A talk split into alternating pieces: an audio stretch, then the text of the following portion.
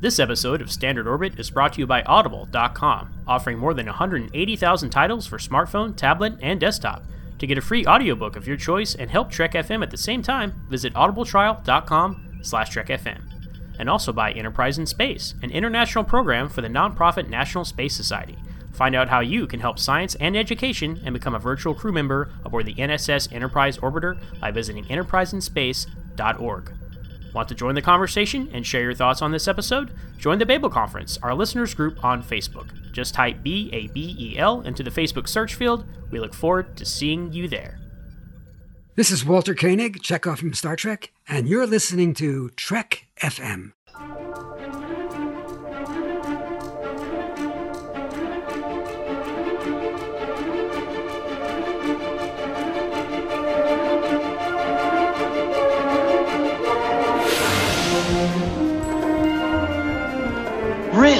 Is our business.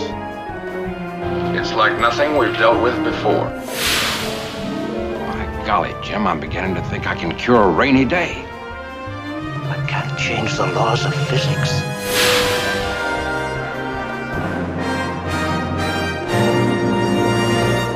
Now in standard orbit, sir. Welcome, everyone, to Standard Orbit, Trek FM's original series podcast. I'm your host, Zach Moore, and with me today is. Meow.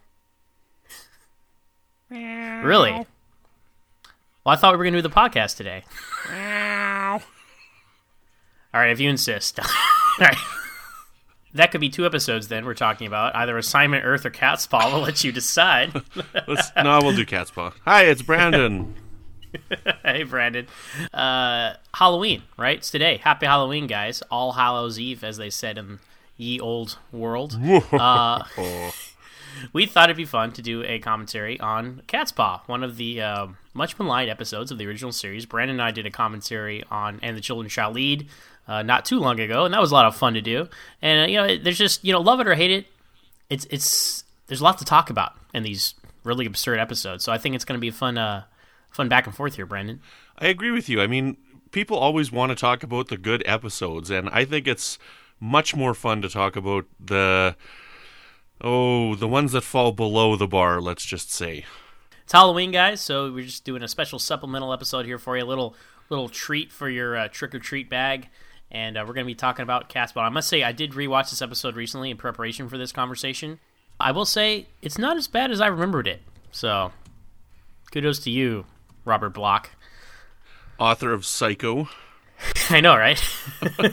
and uh, if you want some more goodness for uh, for Catspaw, tune into Melodic Treks episode sixty that came out last year, where Adam Drozen joined me and we discussed the music for Catspaw, and uh, it was a, it was a fun conversation. So that's Melodic Treks episode number sixty. Sounds good, man. Well, everybody cue up your VCRs, your Laserdisc players, your reel to reels, uh, your Blu rays, or your streaming services, be it Hulu, Netflix, or CBS All Access. We'll count you down three, two, one, and play. And when we say play, you hit play, and we'll watch the episode along together. You ready, Brandon? Are you watching this on your Laserdiscs? Uh, I would, but we're watching it live stream together on Zoom. Oh, okay. so on your laser discs, are they one episode aside or what? Yes, they're one episode aside, so I don't have to turn them over Oh, until uh, the episode's over. So yes, that is my preferred method of watching the original series. I have the complete series on Laserdisc, and I watch it on my standard definition four x three television, and it just just like when I was a kid. So I love it. All right, three, two, one, play.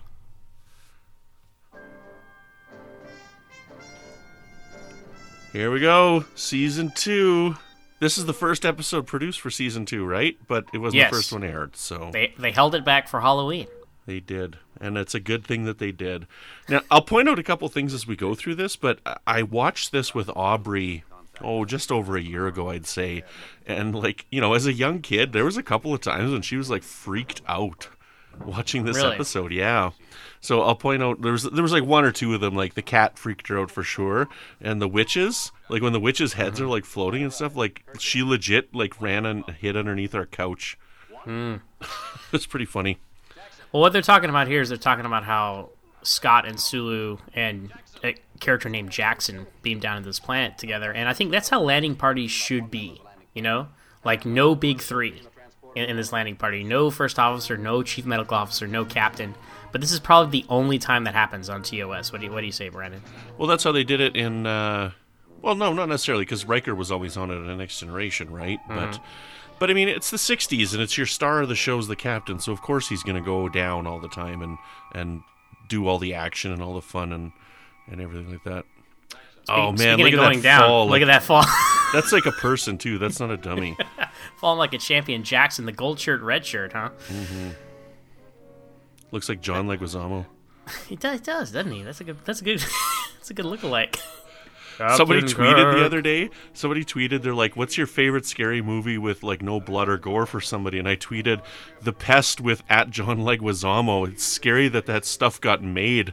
And John Leguizamo liked my tweet, and then he unliked my tweet. He's like, oh, that, that looks bad on my part. Let me unlike that.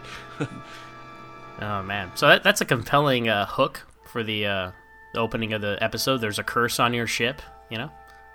yeah, it's not something you normally get. I mean, like normally this is quite scientifically accurate. This show with like space hands and space Lincolns, mm-hmm. you know. So to get a space curse is that's not good. completely out of the question.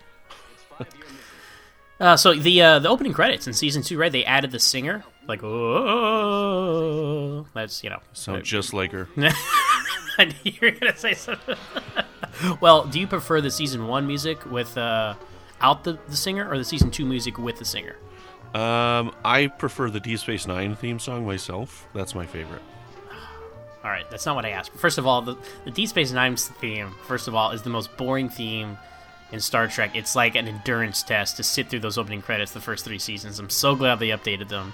I know, I know you disagree. I know you disagree. We've talked about this I'm, before on I'm exiting this commentary. I'm not even finishing this stuff. Uh, but I think I think it's more iconic of the two to have the singer in uh, the opening credits. So I do. This is my my preferred version because I also prefer the yellow text over the blue because that's iconic Star Trek. I, I I don't mind the blue. It's like it's like a good sign to tell like hey what season you're in. But you know the the singer and the yellow opening credits is my ideal uh, opening credits of the original series. Plus you got DeForest Kelley in there too, and he deserves a spot. Zach S2. That's what we'll call you from now on. So Catspaw, a- as we mentioned earlier, it's written by uh, we saw the, the opening credits there, written by Robert Bloch from Psycho, and he wrote three episodes of the original series. Hey, I He bet you I wrote- could name him. Uh, oh, go ahead, Brandon. Okay, so I know that he did this, and he did What Are Little Girls Made Of? Mm-hmm. And he did the season two episode with Piglet the Ripper, which is, give me a second here. Piglet the It's, Ripper, so uh, good. Wolf in the Fold. Yes, correct. Uh, of the three, I think What Are Little Girls Made Of is by far the best of those three, and that's actually one of my favorite episodes. I would agree. Underrated episode too. Nobody talks about it. We should do a commentary on that one sometime. We should do a commentary on Wolf in the Fold. I I, think love Wolf lot in the Fold. Uh, you know, it's it can be seen as harmless fun, but I can also see why other people don't like it. Mm-hmm. And it has some really weird gender politics in it, with Scotty hating women. But we'll, we'll get to that when we get to that. Com- that's a we'll, we'll file that one away for a next commentary, Brandon. I wouldn't mind doing that one with you. so we we um We we find the- ourselves on the planet from Galileo 7. Yeah they, they do kind of uh, disguise it pretty well though. I think I think it's very atmospheric. I, I I know what they're going for, and I feel like they are achieving what they're going for. It's like it's very gray. You have the fog, the fog's machine. The fog machines are working on overdrive here. Mm-hmm. Um, have you ever seen The Fog by John Carpenter? I have seen the remake of The Fog starring Tom Welling. Oh, you got to see the original Jamie Lee Curtis, man. Who's this guy? DeSalle? It's Assistant Chief Engineer DeSalle, ah, who That hair. Who was in three episodes himself. Can you name those three episodes that he was in? Uh, he was in Cat's Paw. I know that. You got that? He was in. Oh man, I don't know if I know that. Um, I'm guess I know there's a season one episode. Am I right on that? There are two season one episodes. Two season one episodes. So I think he was in. I'm gonna just. I'm gonna plead ignorance. I don't know. What are they? He was he was in Squire of Gothos Okay. And This Side of Paradise. Okay. And it's nice to see recurring guest stars uh, like him and like Lieutenant Riley and then Doctor Mbenga. Mm-hmm. But uh, the only reason that he is in charge here is so Uhura wouldn't be in charge of the ship. Because Scotty and Sulu are on the planet, Mm-hmm. and so are Spock, McCoy, and Kirk. Now there's no one left to be in charge, And I'm sure there was some behind the scenes thing there that said, hey, we can't have Uhura in charge of the ship for multiple reasons in the 60s. So they just gave this guy a promotion to assistant chief engineer because he was a gold shirt before in his first two appearances. Mm-hmm. And now he's in a red shirt. I think he's a fine. I mean, he, he, he this guy is like so like stereotypical 60s TV star, like like square jawed, you know, superhero esque looking guy. And he's like, we're going to f- solve this problem, mister. You know, so I mean, he's fine. And I would like to see him some more, but Here, this here, man, this totally freaked my daughter out. These three head floating head witches. Now, do you think they're supposed to look headless, or do we, are we supposed to see their turtlenecks? Oh no, they're supposed to just be heads. That's just lighting on the shirts. they're wearing black shirts, right? So they're supposed to be just floating heads. Come on, Mike Okuda, you can step your game up on the TOS remastered on that. But they, you know, they did do some good stuff. We'll come up to in a second here, which I really liked on, on the remastered version. This is not. No, we're not watching the remaster. This is the original. This is not this is this is not the the uh, the remastered version, so I take it all back. Yeah. But I, but I will say they did some really nice castle updates on the remastered version uh, because I do I do watch the remastered versions on occasion. So What's wrong with their face? What's wrong with their face?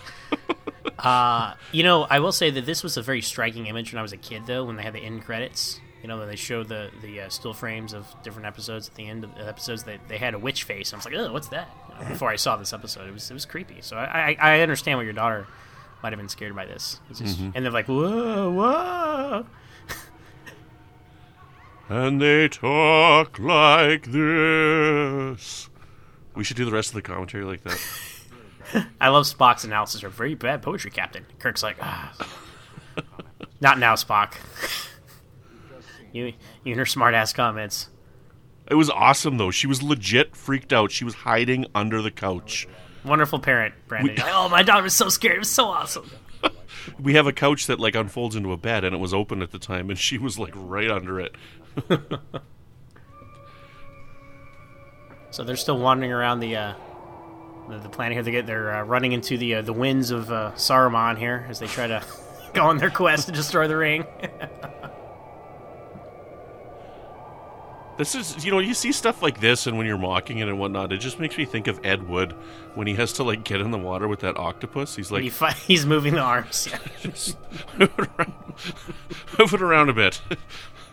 Uh, so that, see, you know, I don't mind the episode so much at this point. I think there's a certain point where it jumps the shark and becomes like a really bad episode, Oh yeah, and we'll get into that. But at the, up to this point, I think okay, the witches are a little hit or miss, but yeah. I think it's the cat. Honestly, like mo- honestly, most of the episode is not that bad. I I don't think. Like here, all this witch stuff, all this imagery that we're seeing, this castle that we're about to see right away, like it all really works. And even going in there and dealing with the two aliens, I think works very well as as well, right? Right. No, I, I that's exactly what I was going to say too. Is the cat is really what when when they when they giant little household cat becomes the crux of your climax, you got a problem. But this is something they did improve on the remaster. They they had a new matte matte painting of a uh, or not a matte painting, but a CGI painting of a castle. They really uh, expanded the scope of things, and I really think that was a really good little uh, little thing they didn't have to fix, but they chose to, and that's what you know. The Okudas really literally worked overtime to do those things because that wasn't part of the agreement. Their their their mandate was to fix all the special effects shots in space, and anything beyond that was above and beyond. And I really did appreciate that aspect of the remastered project for TOS.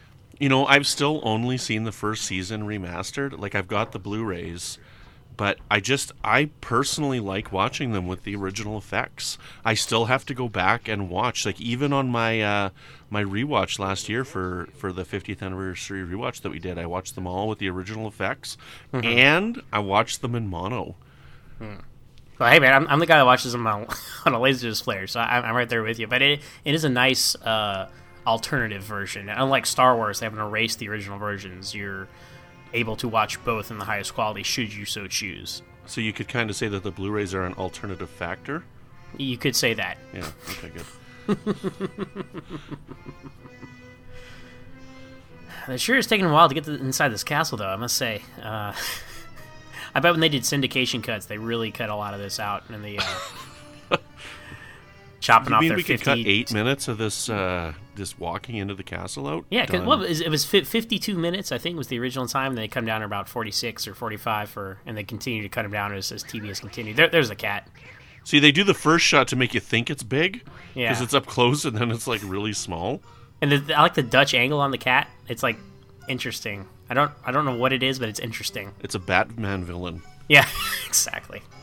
This is like probably the same cat they use in all the Catwoman episodes. You know, And, and wonder if that's ISIS. I'm, I'm sure it is. There's only one paid cat in Hollywood. It's got its Hmm. own trailer and everything. ISIS is a very different meaning nowadays. It I've, do- I've yeah. realized this because there was, you know, obviously a, the ISIS is the cat in Assignment Earth. There's an episode of Smallville called ISIS. Uh, one of the characters on Smallville starts an ISIS foundation. So when I get to talking about those episodes on my other podcasts, I'm gonna have to comment on that.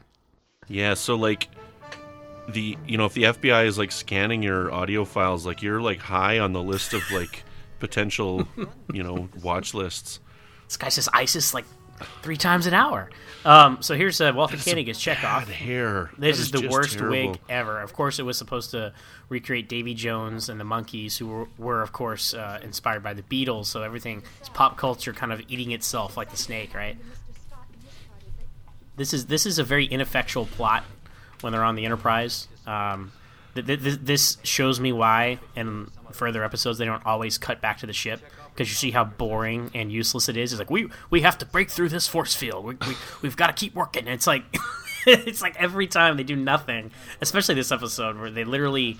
And we'll get to it at the end where, where uh, Korob has a line. He's like, "I released your ship, but they would have done it themselves eventually. They were they were on a good track. They were they were doing their work up there.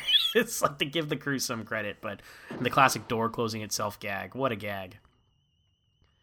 Of course, Spock does it. Spock, who is a Spock, it's so, so paradoxical. Spock's knowledge, right? Because he he has this encyclopedic knowledge of all history of like all these cultures, yet he doesn't know about trick or treat. He doesn't know about row row row your boat.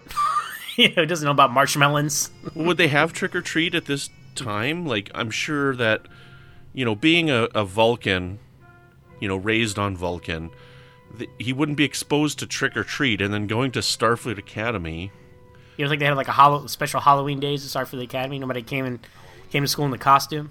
Well, I mean, in this day and age, you can't even like have Halloween or Christmas or whatever at work for tolerance, right? And that's now, so I'm guessing. no. Look at that fall. Oh, that is not. That is not how that actually broke. And by the way, there's no way they wouldn't have broken some bones in that Yes, kind of fall. Look at that. with those stones.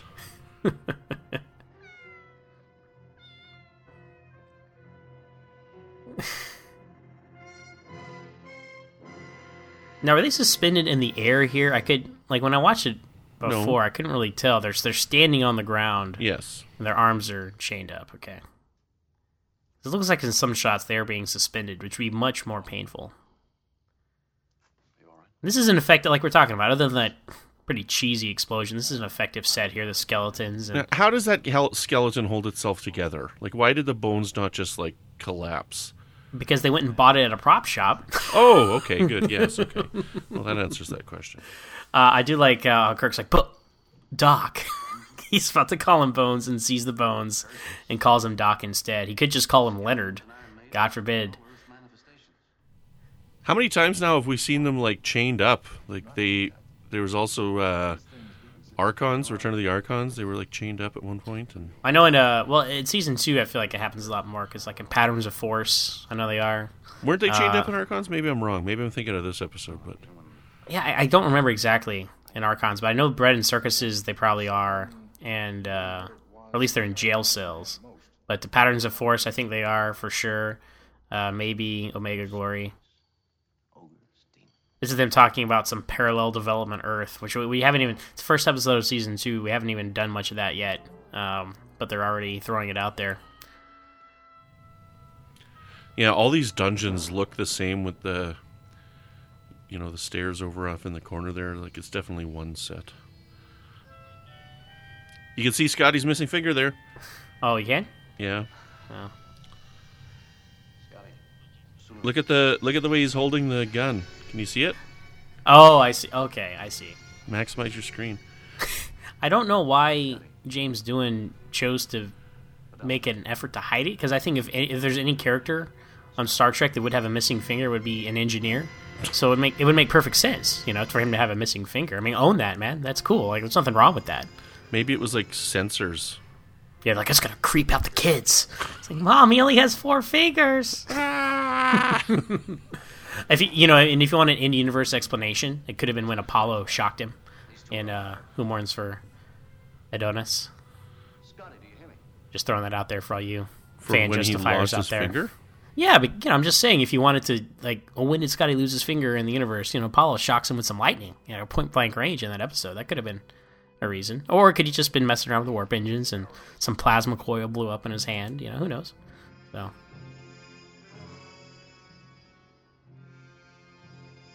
But yeah, so Spock mentions that everything they're experiencing here is what terrifies man on a most instinctive level. I don't, I don't know if that's the case, Brandon. What about you? I I think so. I mean, it doesn't translate well to screen, but I mean, like dark caverns and darkness where you can't see. Like I'm still af- not. It's not that I'm afraid of the dark, right? But I don't like going in dark places. And I remember when I was a teenager, th- there was this place. I lived in a little uh, town called La Ronge, Saskatchewan, and there was this area. I can't remember the name of the street anymore, but from where I lived to where my friend Matthew lived there was a path that you could go on. It was a well-defined path, but it wasn't lit very well. So at nighttime, when I would go, and it wasn't a very long path, right? But when I would go Nice- visit nice him at nighttime, there, by the way. it would freak me out to go down this dark path, right? Like I was always very scared of it, and I don't know why. Like I just didn't like going down this path at night. And like I'm a big man, you know. Like even as a teenager, I was a big boy and I could have gone around it and it would have like quadrupled my time, but I never did, right? Because it would because literally to follow the road would have taken like forever to get around it, just the way that this road was shaped. Versus like literally honestly it was like a 2 minute walk through this trail, not even, and it just freaked me out every time I went through it. Well, you're right. The TOS is it's colorful, it's bombastic, it's theatrical. You know that doesn't marry well with let's make a creepy, unsettling atmosphere, and that's why we have this like B grade haunted house feel in this episode. Mm-hmm. In my opinion, Right. It doesn't translate well. Like like horror imagery itself doesn't really translate that well to the screen because when you bring it out in the light, it's silly.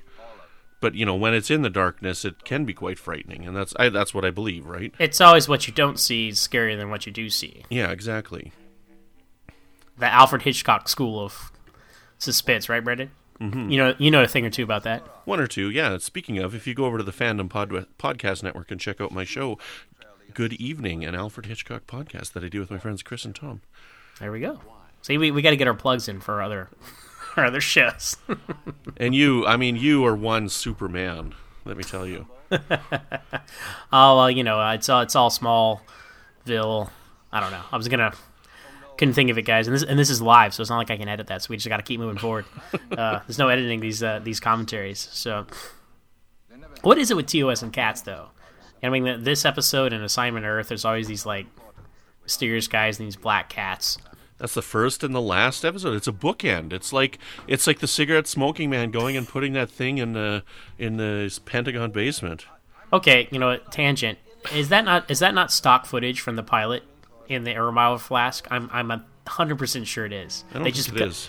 And, and if you guys know the X Files, you know what we're talking about. If you don't, then just spare me this sixty seconds here. Seriously, if you, I think they just shot a new a new insert shot of them putting the alien embryo on the shelf. Instead but other of the than that, silver thing. yes, and everything else is entirely the scene for the pilot. Go watch them back to back. I think you're right. Oh, So.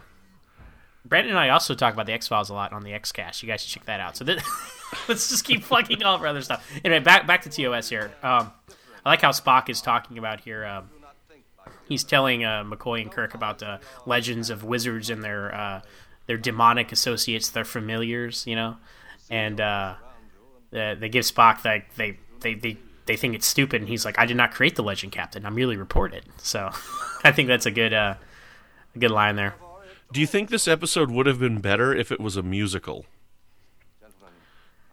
Um, I mean, Like that that thing he has in his hand could be his microphone, and he could just be like singing like goblins and boogeymen. well, we know uh, we know Shatner and Nimoy both have albums and and were musician. Well, they they fancy themselves as singers, so I wouldn't have minded that. with large quotation marks around that. I, I do I, I do like uh, what Korob said there earlier. He says, uh, "I do not understand that reference. Therefore, it is also of no importance." I want to I want to start saying that when I don't understand stuff. Just start putting it on Facebook after like all the trolls. I do not understand that reference. It is therefore deemed unimportant. So he is um so he's trying to bribe Kirk and company here with like jewels and precious metals and whatnot. And much like Trelane and Squire Gothos, apparently these guys have out of date information on Earth. Mm-hmm. Um, well, I tell you what would get me is that roast he had on there. yeah, it's like all right, fine. Did- what do you want it- me to do? I'll do it. Just give me that roast. Did that remind you of Pan's Labyrinth though? Like I've when the only little- seen like it once. Oh, it's good when the little girl. She's so hungry when she goes to like this banquet hall, and Doug Jones, Saru, is the uh, the man with the hands and the eyeballs, and you can't eat off his table or he comes to get you. That's that's the, the food temptation. That was probably the best uh, use of that I've seen in a film or TV show. Well, and this roast was pretty good looking. And, and speaking of, you know, we, we mentioned Catwoman and Batman and stuff earlier. Uh, Korob here, he kind of looks like uh, King Tut from the Batman show. Mm-hmm. That little uh, little goatee that sticks out. But is it supposed to be like a like a like a twist when uh when the cat comes back in and it's Sylvia? Like, are we not supposed to know? You know, because they were like building up this whole like, oh, the cat's gonna leave, and, and oh, look, a woman came back, right? I mean, do you think people were like surprised by that? No, but wasn't there like a '60s show like Bewitched or whatever where she could like turn into a cat? So I'm sure they were all like, I don't know. Maybe it wasn't yeah, Bewitched. it was Bewitched or I Dream of Jeannie. Yeah. Maybe it was a Dream of Jeannie. Yeah, the '60s is a weird time, man. things were strange back then. oh man. Yeah, this uh, you know, I was talking and I was talking to somebody at one point. I can't remember what what podcast we were doing, but um, I had said, "Name me an original series episode that doesn't have a sequel that's been in a novel." And you know what? I don't think Cat's Paws had a sequel in a novel. Well, you know that, that's. I remember you mentioning that, or we've talked about it. Here, here's what I was talking about: where the cat leaves and she comes back. Yeah. And I, you, you mentioned this before, either in a podcast or just in our nerdy conversations. Um, this Is she the cat? whoa. uh, Kirk's like, oh, hello. She's wearing the same necklace as the cat. Oh, it's what ties it all together. I understand. this episode would be perfect for a novel or some kind of tie-in because they come from another galaxy, and they're they they mention the old ones, which they also mention in What Are Little Girls Made Of, which is Robert Bloch talking about the uh, Lovecraftian mythology and whatnot. So that that, that that's a, a bigger tie-in they could have done if they had chose to. But I think this episode it's like one of those like, eh, well, let's let's not touch that one again. Just like the Gorgan and, and the Children Shall Eat. Um, or we don't, we don't talk about Lazarus anymore. From Well, the Alternative Gorgan comes back in some Next Generation novels. He does. Yeah, like in uh, the Q trilogy, there's by Greg Cox. Oh, did oh did you mention that in our last commentary? I don't know if I did or not, but uh, Amy Amy did those on literary treks. So the Gorgan comes back. So does quote unquote God from Star Trek Five. He's also in that trilogy of books. Oh, Scotty punched to the face. He just pushes it like that. But yeah, I bet I don't think this one actually has a sequel. Come on, David Mack. Yeah, where, where's our old ones tie in? Oh man, we should get who is it, who writes some some significant uh, Cthulhu novels. I have no Get idea. Get them to write a Star Trek book. Now this little trick here, um, making the Enterprise small and then affecting it. Uh, this also happens again in Requiem for Methuselah, and in that one, uh, they like literally use the prop of the Enterprise. you know, Kirk like looks in the view screen and they see him all big and stuff. I actually, I actually like this one better. Like that's a cool medallion. Like if they sold that, like I would buy that and like hang it from my rearview mirror in my car. Like, what if they so sold cool. it with a candle? I mean, I don't. I, I would just put the. I would give the candle away like at a white elephant party, but I would keep the Enterprise. My wife had a birthday cake, and she, because she's at work, because she's a Star Trek fan, it had Star Trek on it, and so she gave me like the little cake topper of the Enterprise. I've got it on my shelf for her. nice. I'll wait for it here. There's going to be some pilot stock footage coming up here. It's either from the cage or where No Man Has Gone Before. Probably from Really? where No Man Has Gone Before. Yeah, wait for it. Yeah, you They did to it. point it out. They did this in season one, and this is kind of like leftover season one, early season two episodes. So wait for it. There it is. That would be where No Man's Gone before. Yeah, you, you can tell by the uniforms. Yeah. Come on, Star Trek. it's one thing to use stock footage of the ships, but not the people, too. Well, I've never noticed it. I don't know. That's the first time. I only was because you told me. That's the only I never noticed before. Didn't they know we're going to be sitting here 50 years later analyzing it? Look at that hair. Oh my goodness. Uh, and this is, I think, after that, maybe there's maybe two or three episodes of season two where he has really bad hair. Then after that, it looks a little more natural.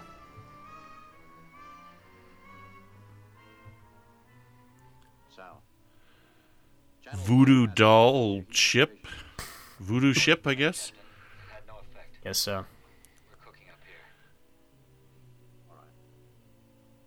So you know, Shatner, um, he says uh, telekinesis wrong, and, and that just made me think of like sabotage in this episode. He says like telekinesis, or he puts the emphasis on the wrong syllable, as they say. Syllable. Uh, but that's Well- just classic Shatner. I don't know if it's Canadian or if it's Shatner, but how do you say telekinesis, Brandon? Telekinesis. Okay, yeah. Yeah. Well, you, you you're correct. Well, thank you. I say sabotage. I say sabotage. You say sabotage. Well, it depends on the situation. Depends on how you're saying it. Sabotage, sabotage. Like when I'm singing along with the Beastie Boys, it's sabotage, right? Right. We've lost him again. So it all depends on the situation. Where'd McCoy go?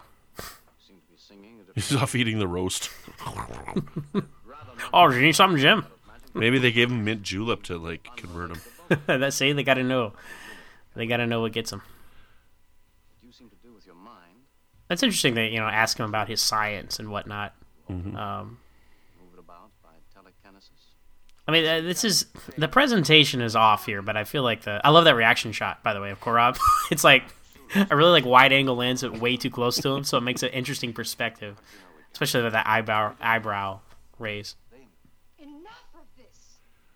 But the um the concepts here are interesting because as we learn these these aliens, Korob and Sylvia, they're they're not humanoid. They're like little um Fraggle Rock people. yeah yeah puppets, bird puppets, and uh, uh and they they're kind of uh, Sylvia especially is kind of like overwhelmed by all this like sensation and feeling and all this stuff that, that her original form could not experience and, and kind of corrupts her. Because Korob seems like it's just hey we're here to do our mission. You're getting off book. You know we need to you know, stop messing around with these people. And she's really enjoying it relishing it. And I think that's an interesting concept to take. But hey these aliens that, that are just uh, it's, it's just too much to handle. Like you know just existing as a humanoid with all the f- feelings, both physical and mental and emotional, all that stuff. And I think that's an interesting concept that I don't know they, they tackle too much in Star Trek. It's usually the other way around, you know.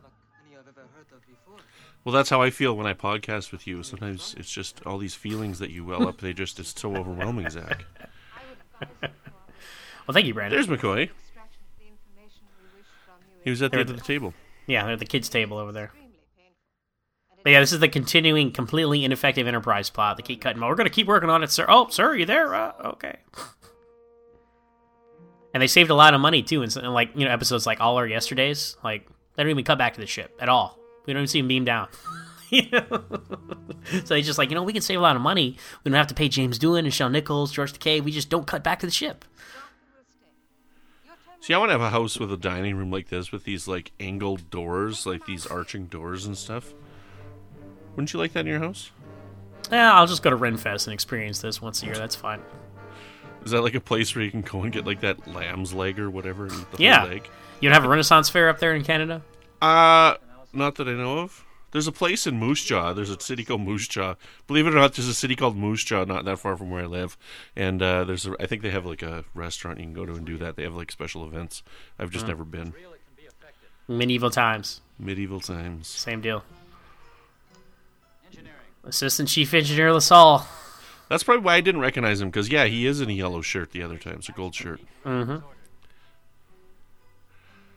See, Discovery's not canon. Look at this bridge. Discovery doesn't look anything like this. I uh, I have not read the um, the novel where they cross over with the Enterprise, but uh, I'm it pretty it, it explains a lot of the uh, visual inconsistencies between Discovery and TOS. I have read that book. It's like Spock commenting on how humans just change their aesthetics and stuff like that. It's an okay book. I didn't mind it. I mean, it's not great. It's subpar for David Mack. He's had better, but Did you like them addressing the fact of how the Enterprise looks so different than the Discovery or the, um, the Shenzhou, I should say? yeah. Then the Shenzhou. Um, sure. I mean, it's fine, like, because you, you know, just with one sentence, like with the uniforms, where he says, oh, it's these uniforms were exclusively for the Constitution class. Well, like, with one line, you can just shut everybody down, right? And I like that they can do that. That's good. Right. But, you know, You know, we were joking about that skeleton earlier. You can clearly see that it's not a decomposed skeleton. It has the little line across the cranium that they cut to take the brain out. so the fake brain. yeah, it's like literally one you would find in a doctor's office. By your reaction to the environment he provided. He expected me to react as though we're all normal. Well, he admitted. See, the interesting thing about Star Trek Continues with Vic Mignogna is he does the the pronunciations of the words that that uh, Shatner does as well. Like he did it in the. Did you see episode ten yet? I was I was just about to watch episode 10 and then you're like, "Hey, let's do this podcast right now." And I'm like, "Oh." I literally sat down to watch it. He says a word. I think it's sabotage, like he says in the episode. So I'll have to ask you afterwards what you think of it. There's two. There's two parts in it that made me laugh, and I don't think they're intentional laughs, but uh, yeah. No, he he's a perfect Kirk. Like like if you squint, you think you're watching Shatner's Kirk on the screen. He's amazing. He really captures the essence of being Shatner without being a parody of Shatner, and that is so hard to do. Yeah, well, my wife said that we were. I had put it on the other night. We're watching it, and my wife's like, "Wow, he does a really good job." My wife's like, "Wow, I had never seen this episode of Star Trek before." Oh wait, this is No, she knew what I was watching. But yeah, she her too. She was like, "Wow, he does a really good job of Shatner." yeah, he's he's incredible. Um, also earlier Shatner was mimicking the skeleton there. I wonder if that was like in the script or that was him just getting bored with him being in this dungeon for so long. just doing something interesting with the scene. He kind of positioned his body like that, like his head was tilted the way the skeleton was. So little, little moments like he- that. Wonder how many takes that took. Bones has the uh, the crazy eyes from uh, City on the Edge of Forever here. Assassins, murderers, He just doesn't have the lesions on his face and the, killers. the pale skin. Right. Why don't their pants go down to their ankles? Because they're wearing boots. Oh, okay. There you go. Take that, hater. No. Why doesn't the bridge look the same? Why are their pants go down their ankles? This isn't Star Trek. This is interesting. We don't often get this. This is a, a scene between the two, uh, you know, just aliens that are talking to each other. Like you get their perspective outside of Kirk's perspective of them. Well, we got a Uh, balance of terror. Well, that's I was just gonna say. It kind of reminds me of Balance of Terror. You know. Way usually- ahead of you, more. Way ahead of you. What do they know of sin? But yeah, it's just. I mean, you're kind of talking about the the room here, the dining room. It just looks like they went to the prop room and just picked Grab any that. random thing. Oh like man, that would be great. You should grab that, man. Don't leave that behind. Look at that chair. Bring that in here. because he's like wearing like an Egyptian. There's that. There's that camera angle again. I have the power. Oh, I love this cloak. Can I just take this cloak? You Oh, look at this eye on here. Like that's so subtle. Like people will be de- debating that for the next fifty years. What this? Yeah, this stuff means. like does not match. There, there's eclectic, and then there's this, and this does not match. Why is it pink?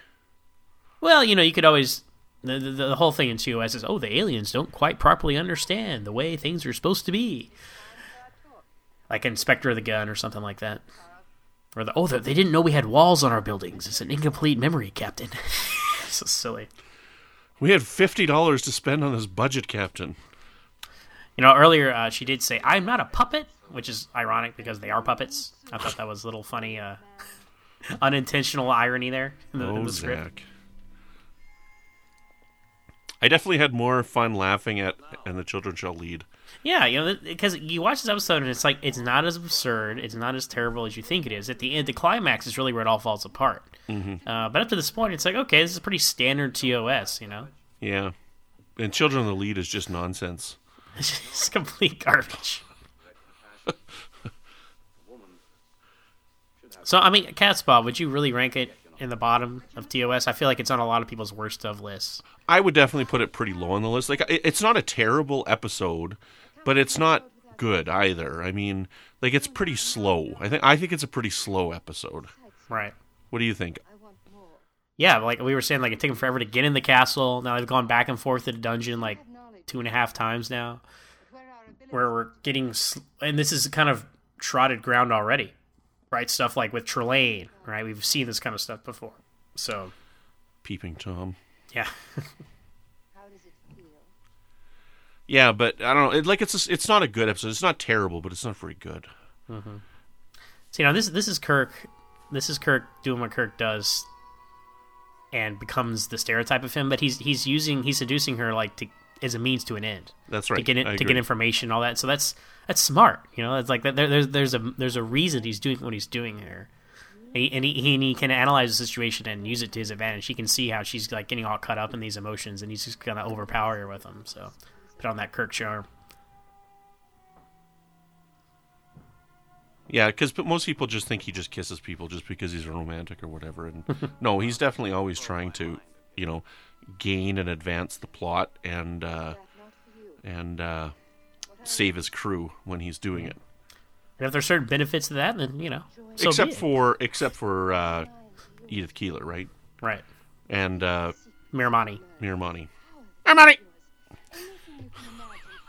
What is that? Miramanee. Is that, is that how I said it? That's how you say it usually. Miramanee.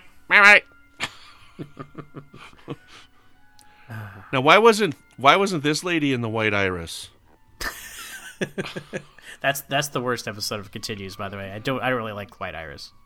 Vic Mignogna, if you could stop listening five seconds ago, please. Look, look, Vic, I love all your work. But that episode is my least favorite. mean, I disagree. I didn't like the one with the Rock Man. Oh, that one? I thought that was interesting. I think that's my least favorite. With the what do they call him? Oogly or something? Oosty. Oosty. Yeah. Yeah. Okay, those are the those are the the weakest two episodes so far. But I love. The last two have been really good. Well, I was Like- about to watch the last one, but someone now wanted to do a podcast right well, now. I'll Thanks, let you know it's really good. So, um, these outfits here. She looks like I Dream Terrible. of Jeannie here. Terrible. I'll, no, I'll tell you what's terrible. I'll tell you what's Terrible. This, this, this. this she's this? sh- she's, like a sumo wrestler. I don't know. It's, it's terrible. It's the worst thing. She's trying to seduce him in that. That's terrible. You like what you see? Hell no, I don't like what I see. That's Yeah, I saw that on my couch. Oh my gosh. I saw that on my parents' couch. Aaron Aaron, Har- Aaron Harvey's couch in the uh, wood panel den.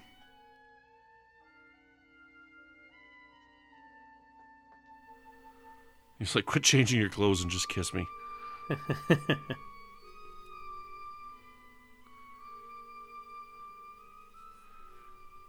See, like here, like you can tell he's totally not interested, right? Like Right. the way he's looking around. and she picks up on it too eventually here, Yeah, which is great. I, I like that. Like feathers in the wind I remember the first time I tried to kiss a girl and it was like this, and we were just like rubbing faces like this, and it was like, I like, "What are you to- doing?" If you try to learn how to kiss people by watching television, you're in bad shape. I mean, I've done it myself. Where it's like, oh, this is what you're supposed to do, This right? is No, how you don't, kiss, Kirk kisses. He's just a. You don't eat people's faces. You know. Like, I haven't. My cheeks aren't pushed into my chin far enough yet while I'm kissing you. oh man.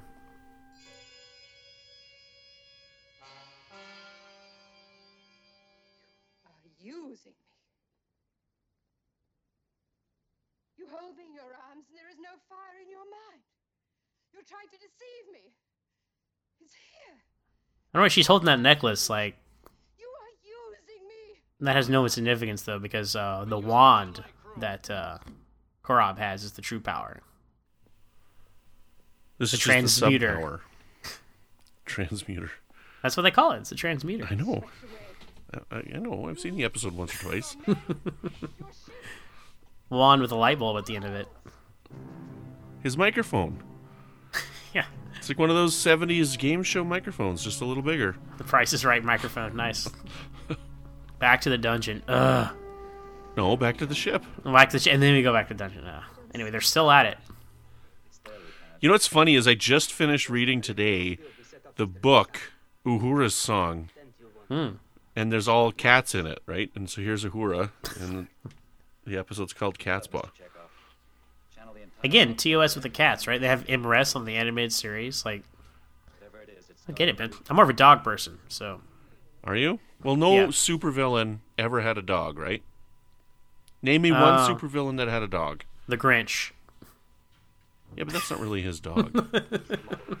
You're the first person to ever actually be able to tell me one, so Thank you, Brandon. Congratulations, Zach. And well, you know what else? There's there's a round of applause for feeling done in the stupid dungeons, like our fourth time in there. So Yeah, but And he's this is- giving them their phasers. He's this is where tired of Korob them. is like, although they would have freed themselves soon. Like, sure, give them some credit up there. You were kissing her, and I want to kiss her, so you get out of here. It's like, so you guys like together or what? what's your deal? What's the what's the arrangement here? Oh man, we should totally do a Patreon bonus where we like rewrite the episode and on mute, and so that when they watch along, we just like say the characters' words, but silly. Is that what they do in Mystery Science Theater? I've never seen it actually. You never seen Mystery Science Theater? Never seen All right, as soon as you're done here, and then you're done with your next podcast, because I know you're one- doing one after this, go watch an episode of Mystery Science Theater immediately. It's hilarious. Is that what they do, or do they just do commentaries? Is it basically just commentaries? Well, yeah, it's the three little cutouts of the guys at the bottom of the movie screen, mm-hmm. and they're ta- they're commenting on what's happening. But yeah, sometimes they fake characters' voices and stuff, but it's not an overdub job if that's what you mean. Oh, okay. Look, at another skeleton. Man, they really raided that doctor's office. Whoa! Oh, look how big that cat is! Holy crap! This is That where it really starts to go downhill here. That's a massive cat. Like, how could they possibly have done that special effects back in the days? And it's also like slow motion too. Yeah, It's like Spock's like, "Am I really in this episode?" the cat is the most ruthless and most terrifying of animals. Sure, it is Spock. Maybe on your planet. Well, I mean, like, it's not the cat, but like lions, right? Like, is what I Sa- always saber-toothed tigers, yeah. extrapolate from that. Cat is a member of the lion family, you know, sort of. Yeah, so the climax bit running from this cat is really what sinks the episode in my book. The last ten minutes of it, basically. yeah, seriously. Like, it take it so long, and then this is what we did. Look, this. Look at how big it is! Oh That my is- goodness! That's like a clip out of a Conan O'Brien sketch from late night. It's just so cheesy. It is too. Oh, here comes the giant cat. Oh god, we're back in the dungeon. I thought we were out of there. or it might be a different room. They're just saving budget. I don't know. Oh, it is a different room, I guess. No, I don't know. Uh, Could, did they have that escape attempt in the dungeon the whole time? no, this must be a different. Uh, it's the hallway. Oh yeah, and then when the cat kills him, legit. That was a that was a freeze frame as well. Talking about freeze frames, like of the witch earlier, like that's a that's a freeze frame I know on, on the at the end credits. Um, luckily we had this bed over here that Kirk can use to jump up. Um, Ah! That- that's a free that's a freeze frame right there too. You and your end credits feast fan. How many times did you watch the? Did you just rewind the end credits and watch them over and over? Well, I, I enjoy. I just really enjoyed that that aspect of TOS, where like it's like here here are all these episodes you may or may not have seen, little glimpses at other adventures. I'm just gonna randomly draw images. What other skeleton images from like the episodes and just create a GIF for you. You should. You should. And make me uh make me say what they are. We'll, we'll do that at the end here. We'll call we'll call out what the end credits, what episodes they're from. Kirk's like, uh, this looked important. Nice catch, Spock. By the way, Good editing. those Vul- Vulcan reflexes. That's true. Good editing. Yeah. Oh, you know how short that shot was? Like, that Kirk must not, or Shatner must not have been able to hold on, hold on very long. Oh, don't forget these guys. And this is the other reason this episode is lame. This fist fight with like McCoy, Spock, and uh, Yeah, but look at the guy. It's like not even McCoy. It's Yeah, this is like Space Seed Mirror Mirror level of bad Sun Devils here. well, no, like it's Tasha Yar in Encounter Farpoint. Like that's a whole nother level. Uh, That's short dude with like the bad wig. Kung Fu Sulu. He- he's no match for Kirk Fu, though.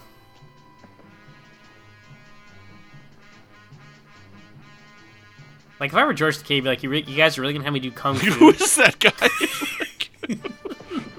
it's not even. It's not even Takei. well, George Takei, like, he, uh, in uh, Naked Time, like, they wanted to give him a samurai sword, and he was like, no, no, no, just because I'm Asian, don't give me that. I, I want to be, I wanted to be Robin Hood when I was a kid. Give me a, you know, fencing sword, you know. And that's what they gave him. So whenever they like, hey, like, Sulu's Asian, let's have him do Kung Fu. It's like, really, guys? Come on. Well, at least we found them. I definitely think that this episode is better than And the Children Shall Lead, but it's not as good as. Oh, what's another? I, I don't know. I think Wolf in the Fold's better than this. I agree. There's more locations anyway. There's more more going on, and you see get to see Piglet be possessed by the spirit of Jack the Ripper. I mean, that's pretty cool. I would say this is probably in my bottom five. Bottom five. Wow, this Br- Brandon says something in his bottom five. You know it's bad. uh, this is probably it, it. might be the worst episode of season two. Uh, I mean, Assignment Earth. I barely even count that as a Star Trek episode. But yeah, it's well. I'll have, I'll have to have to think. I have to meditate on that. But uh, I mean, we're talking to a shadow of a cat. I mean, what are we doing here, guys? Back, you shadow, back. Oh man, oh, it's her. Oh, she's that. cat. she was the cat. Oh, what a was the twist! cat all along. What a twist! Don't let her She touch like the water, Odo? Captain. Is she Odo? No, Oh. Is she the female changeling? no. Where'd they go? Well, yeah. Now that we've removed Spock to tell Kirk what to do, what will he do? Not the source. It's merely an amplifier, a direct of the mind is the source. Mind and, and such such cheap and again with any of these episodes of like spirits or magic or whatever and, and i'm talking about anything like not just star trek but any fiction. There's no rules that are established. So anything could happen. So the stakes are like what are the stakes? I don't even know what the stakes are mm-hmm. here because these they could do anything and you could resurrect things and, and he's going to destroy this wad and everything goes away and it's like i guess mccoy it's sulu and scotty go back to normal they don't even remember anything. But jackson is still dead as kirk will remind us at the end of the episode. You're not even a woman. I don't know what you are. Like indignant Kirk. Korob was wrong. Oh, she's got the phaser. That's convenient. So, how high would you put this then? If you don't think it's like bottom five, where would you put it? I don't know. I'm just uh, Oh, bottom ten. bottom ten.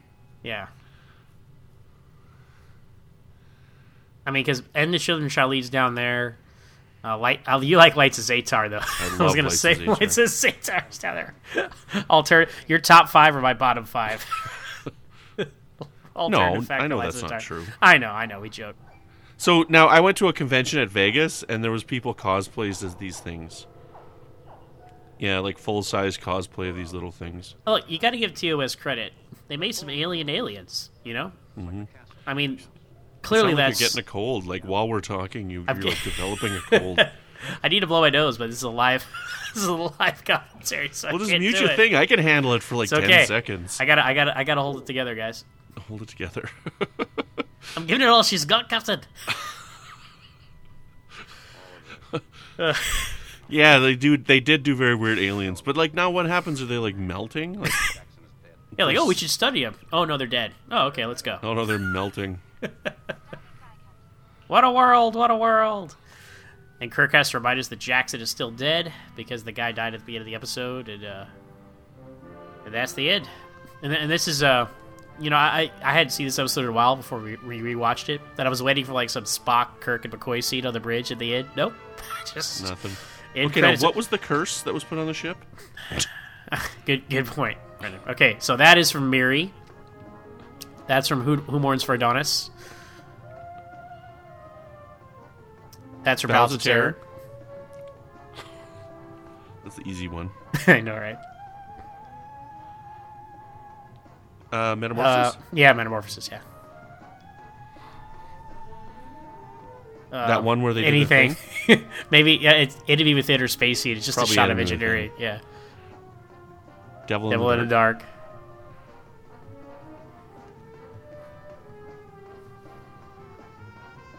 Right maneuver. Actually, none because we never actually saw that image because Sure. all of them were all like warped and like. There, there, there are a few uh, images in there because this is my, my obsession apparently, as you pointed out, that, that aren't actually screenshots from TOS. It's very interesting to, to pick those out, but uh, Anyway, well, that was that was obviously not quite as fun as the Children Shall Lead," but hey, if, it's, if this is, if there was ever a Halloween Star Trek episode, that was it. And since today's Halloween, we wanted to just celebrate with you guys, talking about the Halloween episode of Star Trek Catspaw.